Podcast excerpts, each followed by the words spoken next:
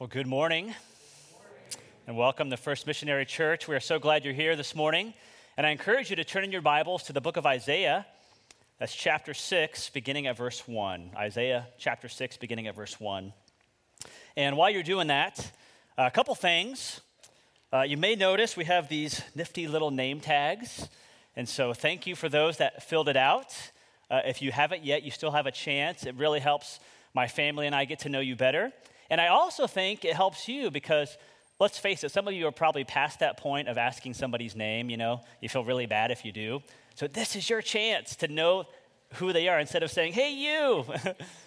So, and I also know whenever we ask people to do something from the front, there's always that select few that are rebels and will never do what we ask.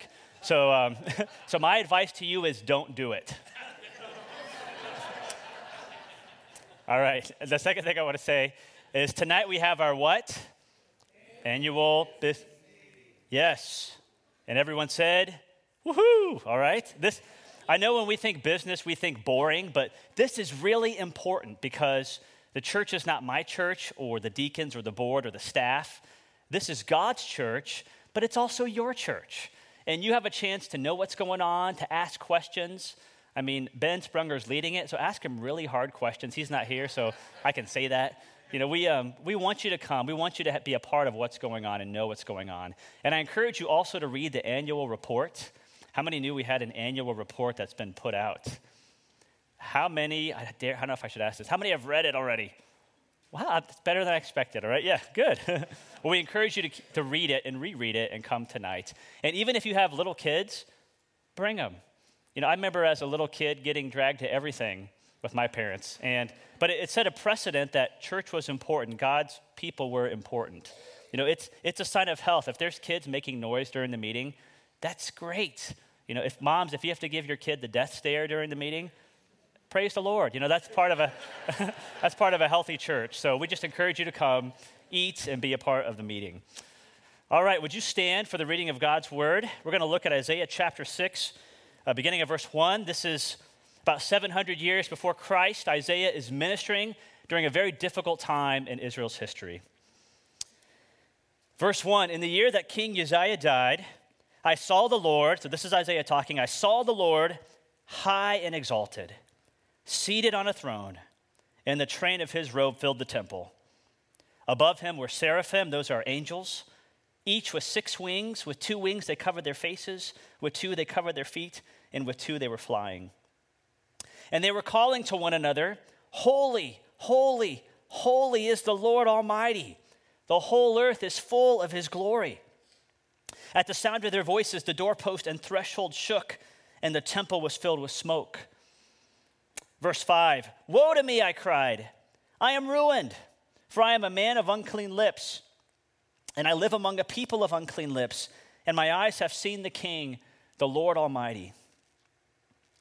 Then one of the seraphim flew to me with a live coal in his hand, which he had taken with tongs from the altar. With it he touched my mouth and said, see, this has touched your lips. Your guilt is taken away and your sin atoned for. Then I heard the voice of the Lord saying, whom shall I send and who will go for us? And I said, here am I, send me. He said, go and tell this people, be ever hearing but never understanding, be ever seeing but never perceiving. Make the heart of this people calloused, make their ears dull, and close their eyes. Otherwise they might see with their eyes, hear with their ears, understand with their hearts, and turn and be healed. Then I said, for how long, Lord? And he answered, until the cities lie ruined and without inhabitant, until the houses are left deserted and the fields ruined and ravaged, until the Lord has sent everyone far away, and the land is utterly forsaken. And though a tenth remains in the land, it will again be laid waste. But as the terebinth and oak leave stumps when they are cut down, so the holy seed will be the stump in the land. Let's pray. Father, I pray that the words of my mouth, may the words of my mouth and my meditation be pleasing in your sight. May you open the eyes of our heart to hear and receive and believe and be changed. We pray these things in Jesus' name. Amen. You may be seated. So we're in a series right now talking about some critical priorities that we need to have as a church. And some of these, a lot of them are probably reminders for you. Last week, does anyone remember what the priority was that we talked about? The gospel. Wonderful. Well, the second priority today, based on my title, is we need to be a church that regularly beholds the glory of God. We need to be a church that is constantly encountering God, beholding God's glory, lifting him high. And we're going to look at this idea today in four movements. How do we actually do that? Well, Isaiah, this text, gives us a way that we actually encounter God. And the first movement, believe it or not, is an upward movement, I call, and begins with who? God. If we're going to encounter God, it all starts with this upward movement towards God. So if you look in your text, Isaiah is at church. He's ministering in the Old Testament temple. He sees the Lord high and exalted. And this is such a massive view of God that it says the train or the edge of his robe fills the temple. He also sees these angelic beings called seraphim. They have the privilege of being in the presence of the Lord. And we get the sense that they never stop, they never tire of worshiping God. They're constantly saying, holy, holy, holy is the Lord God Almighty. Now that word holy is significance. It's significant. How many times does it say it in your Bible? 3. There's a famous Hebrew scholar that says, and in Hebrew, in the Old Testament, which was originally written in Hebrew, that if the writers wanted to emphasize something, they would repeat a word, they would double it. So like in Genesis 14, it talks about these armies and they fell into pits, but in the Hebrew, it actually says they fell into pits, meaning that these aren't just pits. These are pity pits. I mean, these are the pittest of the pits. I mean, so in Hebrew, that's why it emphasizes that by doubling that word, pits. But how many times is this word emphasized? 3. So it's not doubled, it's tripled. I mean, the writer wants us to know that God is holy, holy, holy. Do you know what that word holy means? I know it's kind of a churchy, religious word. We often think it means that God is without sin, which is true. But at its most basic form, at its most central aspect, holiness means that God is set apart, that God is in a class all by himself, that he is superior. Pastor Nate preached on Christ being supreme a couple weeks ago. That's the same idea. God's holiness is that he is way above us, far above us. In fact, theologians call it his transcendence. Say that with me. Transcendence. And it's not like he's even close to us. It's not like we're on the JV team and he's on the varsity team or something.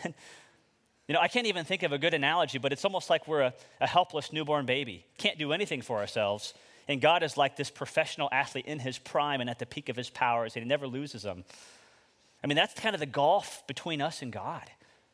And so Isaiah encounters God, and it all begins with God, that he is supreme, that there's no one like him.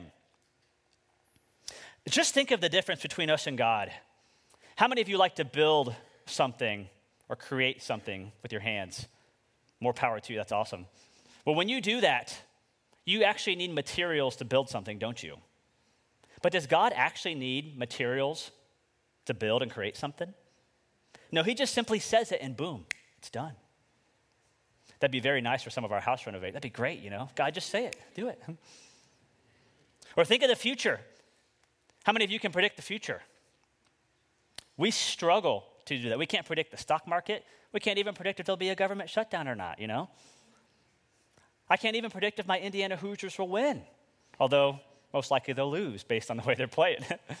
We cannot predict the future, but listen to what God says in the book of Isaiah later. He says, I make known the end from the beginning, from ancient times, what is still to come. Or think of power. Sometimes we can be arrogant, thinking we have lots of power and control and feel invincible. But listen to what Isaiah says about God's power. It says, God brings princes to naught and reduces the rulers of this world to nothing. No sooner are they planted than God just blows on them and they wither. That's how powerful our God is. So God is in a class all by himself. He's holy. And if you look at that verse carefully, where it says he's holy, verse 3, it says, holy, holy, holy is the Lord Almighty. The whole earth is full of his what? Glory. Now you would expect it to say, holy, holy, holy, the whole earth is full of his holiness. So why does it switch to glory? How are holiness and glory related? Well, I'm glad you asked. They go together. Huh? One theologian puts it like this: holiness is the internal quality of what God is within himself, but glory is God taking his holiness and making it public for the world to see. He's showcasing his holiness in his glory so that all see that he is in a class way above us, all by himself. So this first movement, if we're going to be the kind of people that encounter God, it all starts with realizing who God is, a massive, big, amazing God. We need desperately to know this. And my fear is that you and I, we forget this. Let me ask you a question. You don't have to answer this. Don't answer it out loud, at least. Answer it internally. In this past week, how many of you beheld the glory of God in your personal life? How many of you were blown away by who God is just this last week, at least one time? Or was it a really busy week, distracted week? And I get it, life's busy. But we need to behold God's glory regularly. Because I fear as a people, even as believers, God is often more of a concept, a theory, an idea, rather than a reality, a deep reality. That word glory, do you know what it means? Technically, in the Old Testament, whenever that word glory shows up, it literally means weighty or heavy. When God's glory is present, it is like thick and heavy and weighty. In English, we often use the word matter. It matters. It's significant. Did God's glory matter in your life this past week at all or not? Let's think about God as a concept versus a reality and glory for a second. How do you know that God is more of a concept in your life than a reality? Well, let me give you some signs. When you pray, do you ask God to bless your already decided plans? Or do you say, no, God, what are the plans? There's a big difference. I'm not saying you shouldn't ask God to bless your plans. That's still a good prayer. But if that's the only way you pray, instead of saying, God, here's my life, here's my plans, then God may be more of a concept than a reality. Or think of the future. If you're younger, and I won't define what younger means, but how many of you would love to get married someday, have a spouse, have 2.5 kids, a white picket fence, not suffer too much, have kids with straight teeth, retire at a nice age, and then die in your sleep, How many of that sounds like a pretty good life? I have nothing against any of those things, by the way. Those are wonderful blessings. But if that is our only vision for the future, if you're younger, then I think God is more of a concept than a reality. Or think of this as well. When you gather with God's people, do you have an expectation that God's going to move and actually do something? Isaiah, it's a little bit funny, but one preacher said that Isaiah is at church, he's in the temple, and the last person he expected to see was God. And he's blown away. Do you expect to meet with God when you come here on a Sunday morning? Or here's another sign. I have a lot of these.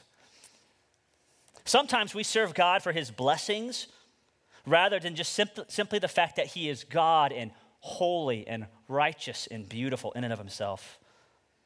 Sometimes we are in it more for the blessings rather than the blesser. Here's another sign. Have you ever said this?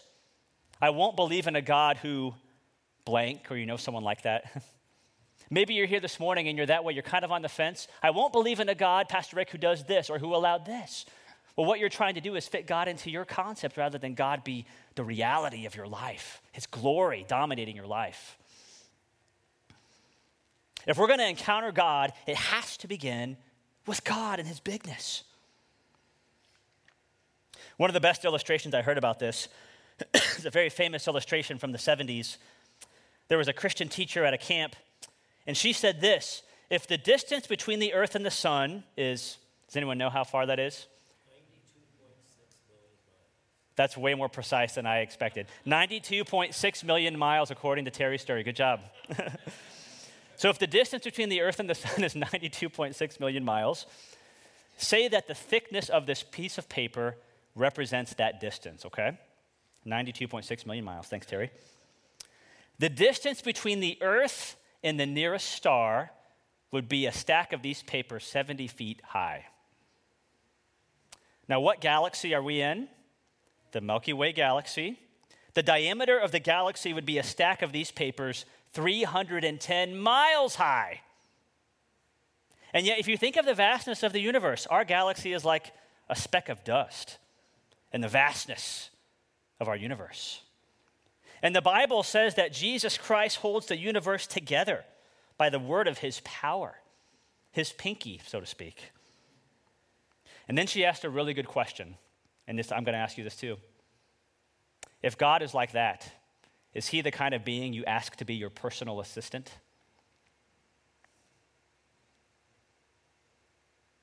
You know, what I would love to do is let's just stop right now. And for the next 10 minutes, let's just be in awkward silence as we think about the implications for our life and what that means. But if God is that big, that massive, and yet we say, God, bless my plans, do what I want to do. I won't believe in a God who does. No, Isaiah saw him high and lifted up. If he is so glorious, he should dominate our reality. So if we're going to behold God's glory and encounter God, it all begins with God, which takes me to my second movement. When you really encounter God, it's going to result in an inward movement, which affects ourselves. Isaiah, in the presence of God, it shakes him to the core of his being. You know, I often wonder what we would do. If God really showed up in this way, how would we react? Would we be casual or, God, could you hold still for a second while I take a selfie with you? You know, I mean, how would we react to this? But Isaiah, in the presence of greatness, he is undone. He says, in verse 5, woe to me, I'm cursed, I'm ruined, I should die.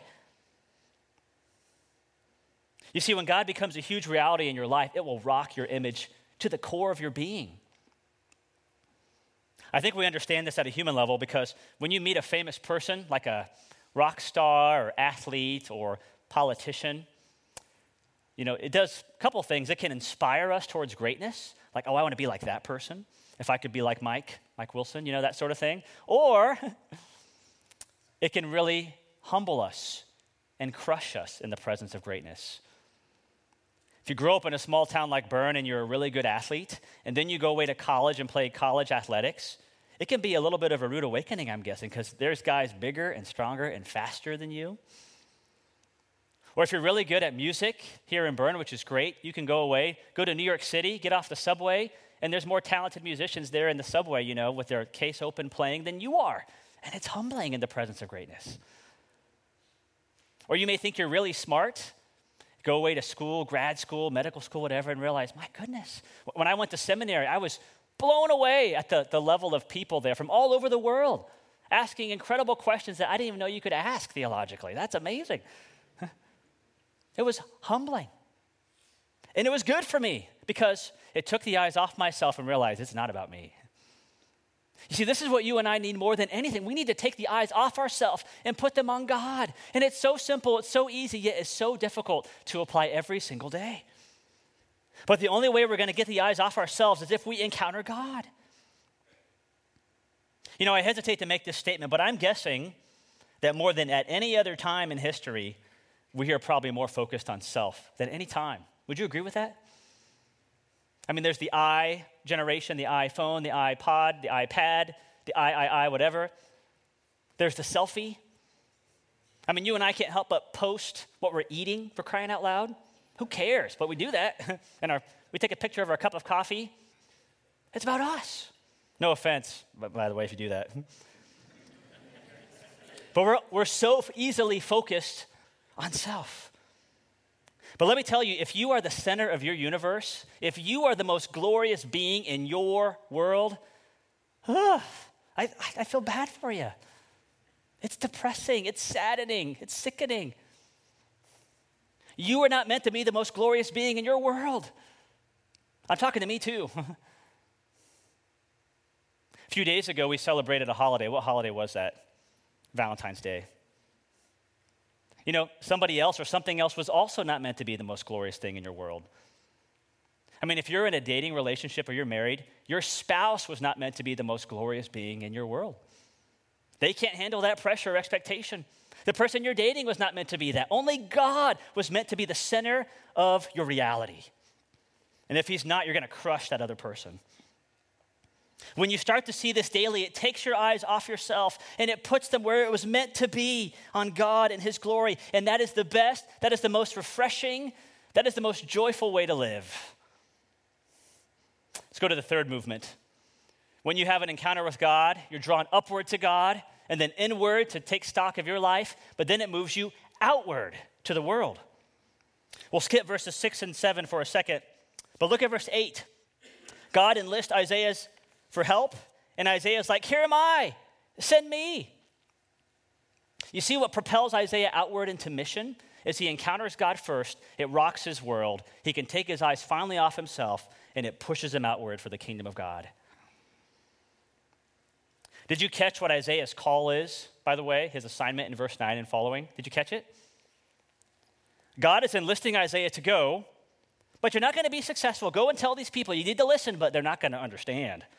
You need to see, but they're not really going to perceive. Isaiah, you're going to make these people's hearts calloused, but I want you to do it anyway. How many of us would sign up for that? You know, what if I got up here next Sunday and said, you know, we have a great volunteer opportunity. It's going to be really hard, take a lot of hours. We're not going to pay you. It's very difficult and dirty. No one's going to notice, very unfulfilling. You're not really going to be successful, but we want you to do it anyway to be faithful. Sign me up for that. But that's kind of Isaiah's call here. You know, most of us, if we're honest, when we serve, and there's not necessarily anything wrong with this, when we serve, we often do it for what we can get out of it, for how it fulfills us or makes us feel or deals with our guilt or whatever. And those aren't necessarily bad things. But Isaiah, when he encounters God's glory, he's willing to take this very difficult assignment. It even says in verse 11, I mean, Isaiah's like, how long am I going to do this, Lord? And God's like, until the cities lie ruined and without inhabitants. That's a difficult assignment. You know, can you imagine if we're the kind of people that are beholding God's glory often? Can you imagine how our volunteer sheets would be filled to capacity? We'd have people crawling over each other to help hold babies and change diapers in the nursery. We'd have people, you know, signing up to greet and usher quickly. I'm not saying those are dirty jobs, by the way. I'm just... Our volunteers would be overflowing. Can you imagine if we did this? You know, you might even call Brenda Hecker during the week, our chief managing officer, as Ben said. You might even call her and say, Brenda, I want you to give me the most difficult job in the church that nobody wants to do, that will get no attention. Sign me up for that. Can you imagine if we were a church that did that? And it's not going to come from just trying hard. It only comes when we start with beholding God's glory. It takes the eyes off ourselves so that we can go out into the world. It allows us to minister to the most difficult, needy people who can never pay us back or never make us fulfilled. The bottom line is you can't skip to this third movement. I can't just get up here and tell you to be on a mission for Jesus. It all begins with God's glory. The last movement. So we've been upward, inward, outward. And then I call this one crossward movement towards Jesus. One preacher said it like this: in order to encounter God's glory, you need a God quake, which leads to a self quake, and then a world quake. But the only reason I would add to that we can do that is because Jesus quaked. If you look at verses 6 and 7, after Isaiah says he's ruined, the seraphim takes the live coal, that's fire, by the way, which often represented God's judgment in the Old Testament. And you can imagine Isaiah, as this seraphim has the coal and it's coming toward Isaiah, he probably thinks, okay, Lord, I'm done. I'm dead. But no, it comes to him in verse 7, touches his mouth, and the angel says, see, this has touched your lips. Your guilt is taken away and your sin atoned for. So how could Isaiah, in the presence of such holiness and glory and transcendence, not be destroyed? How? Well, he didn't know the full answer, but we do. The reason that he was not undone is because Jesus was undone. The reason that Isaiah was not cursed is because Galatians 3 says that Jesus Christ became a curse for us on the tree. I mean, think of what Jesus experienced in this curse. In the Garden of Gethsemane, the writer of Luke says, he is sweating drops of what? blood at what he's about to face. When he's on the cross becoming sin for us, Jesus cries out, my God, why have you forsaken me? He is literally becoming undone for our sin. Even though he was sinless and didn't deserve it, we deserved it. He did it for us. The reason that you and I can have this upward, then inward, then outward movement is because at the center point of it all is the cross, which atones for our guilt, which takes away our sin, which we celebrated in the Lord's Supper. You see, Isaiah saw God high and lifted up. Jesus, centuries later, would be high and lifted up, but he would reign from a cross. John chapter 12, verse 41 talks how Isaiah, right here, actually saw Jesus' glory. Here in the Old Testament, he saw a glimpse of Jesus. So your assignment this week comes on this next slide. I love this verse. And Mike, you can come forward as we close. I want you to read this out loud with me, 2 Corinthians 3:18, out loud together. And we all, who with unveiled faces contemplate the Lord's glory, are being transformed into his image with ever-increasing glory, which comes from the Lord, who is the Spirit. You see, here's kind of a recipe. If we're going to encounter and behold God's glory, it uses the word contemplate the Lord's glory. We have to focus on the Lord. And what that does, when we focus on God's glory, it transforms us into his image with ever-increasing glory, which comes from the Lord, who is the Spirit. I gave a really practical way last week in the book nook. We have these little devotionals called A Gospel Primer by Milton Vincent. It's short, but it helps us preach the gospel to ourselves daily, because in the gospel, we see one of the most glorious thing ever. And as we contemplate that glory in Christ, it changes us. So would you stand with us, and we'll pray.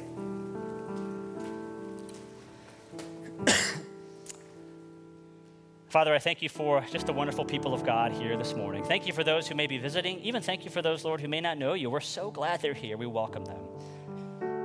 Lord, I pray that you would take ourselves off the glory throne in our life, take something else or someone else off it, and put yourself there. I pray that we would realize how big and how vast and amazing you are, just like Isaiah did.